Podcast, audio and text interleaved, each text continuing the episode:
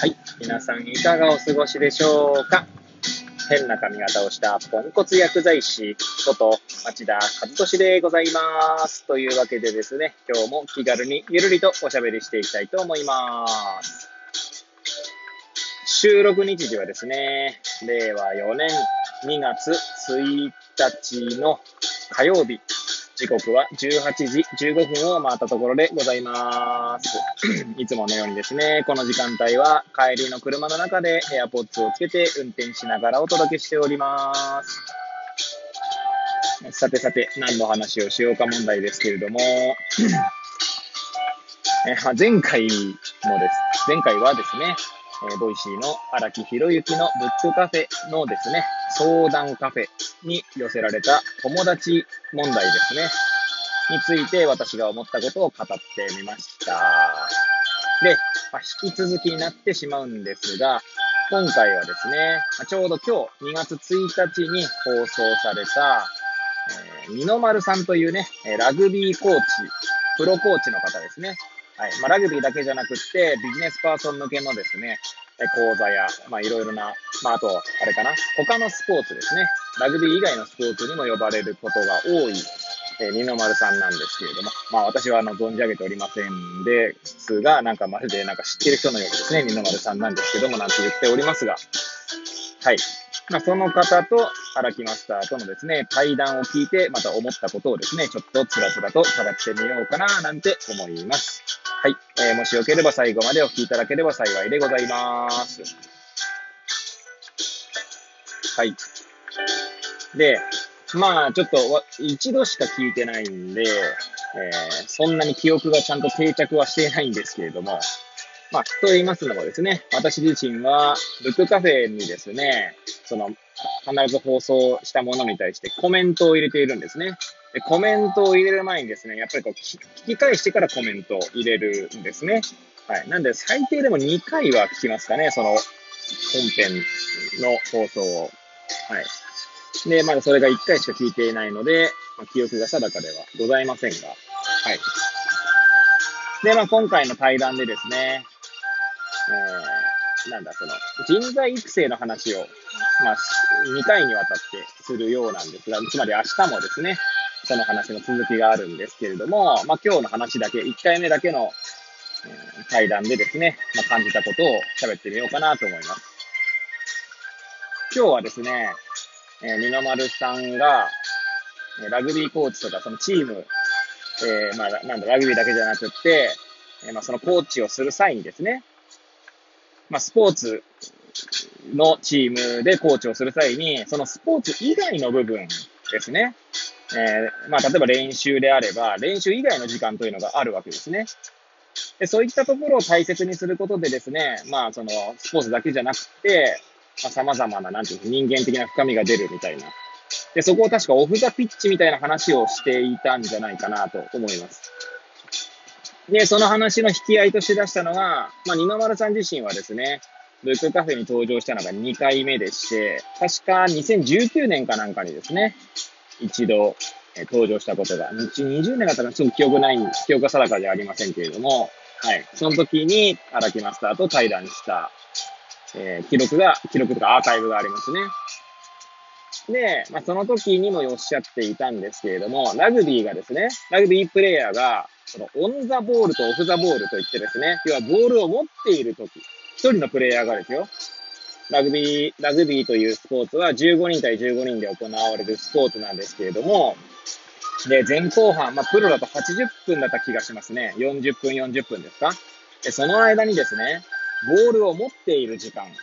一人の選手がですね、どれぐらいでしょうかっていうのがありまして、確か1分とかそこらだった気がしますね。まあ、多くても数分とかなんでしょうね。はい。で、まあ、これはですね、サッカーですね。サッカーでも同様のことが言えるですね。えつまり何が言いたいかというと、サッカーもラグビーも、ボールを持っていない時間の方が大半なわけです。で、そこ、それを表現する、まあ、表現する言葉として、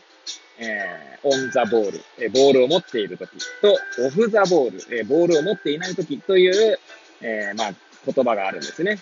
はい。で、私はですね、この話を聞いて、まあ、まず思ったのが、まあ、オフザピッチですね。まあ、要は試合を、えー、スポーツプレイヤーがですね、えピッチ外ってことなので、まあ、仕事を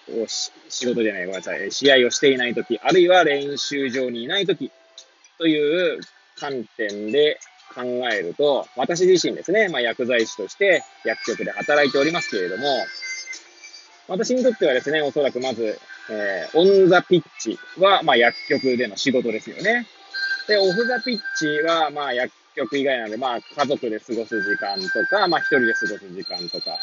っていうことになるんですけれども、私はこの観点で言うと、今、ものすごく充実してるなという、まあ、感覚があります。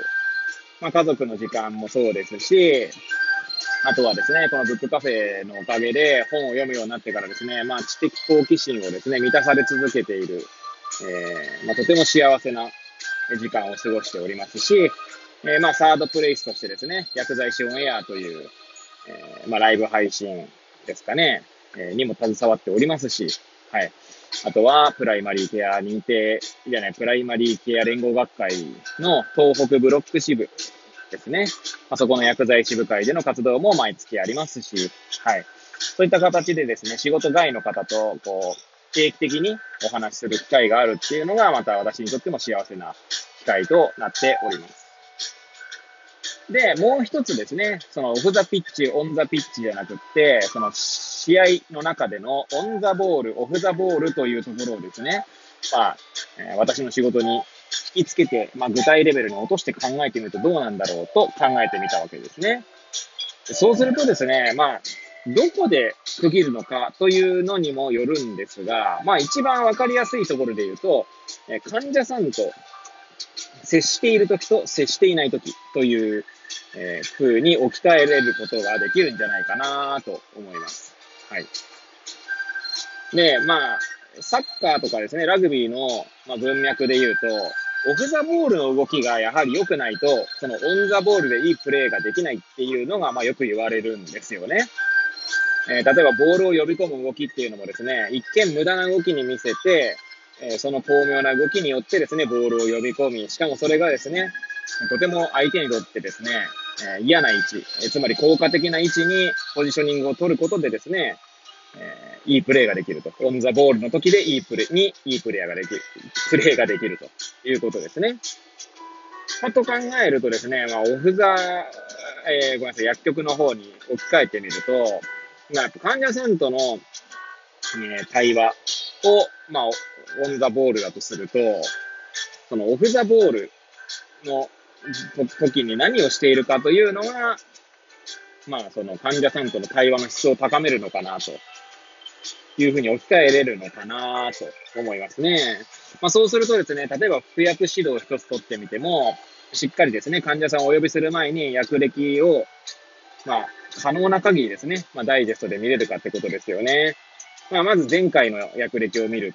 まあ、カルテの記録ですね。を見るっていうのは間違いなくすすることですし、まあ、そのカルテですとしての、まあ、薬歴ですね。これ、まあ、どっちかに統一しろって話なんですが、まあ、薬歴にしましょう。まあ、薬歴の方もですね、えー、まあ、どんな薬歴を書いているかによって、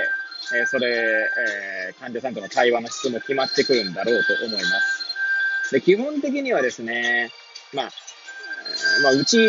というか私がどうやってるかっていう意味では、患者さんと会話してる最中に薬歴を書くってことはあんまないんですね。まあ今ではですね、それをこう補うシステムとかもあるんですけど、うちではま古いシステムを使ってるってこともあってですね、患者さんにお帰りになられてから記録を取るんですけれども、その時にですね、やはり患者さんの特徴とかもしっかりこう、抑えているかとか、えー、そういったところをちゃんと書いているかっていうところがですね、やはり質の高い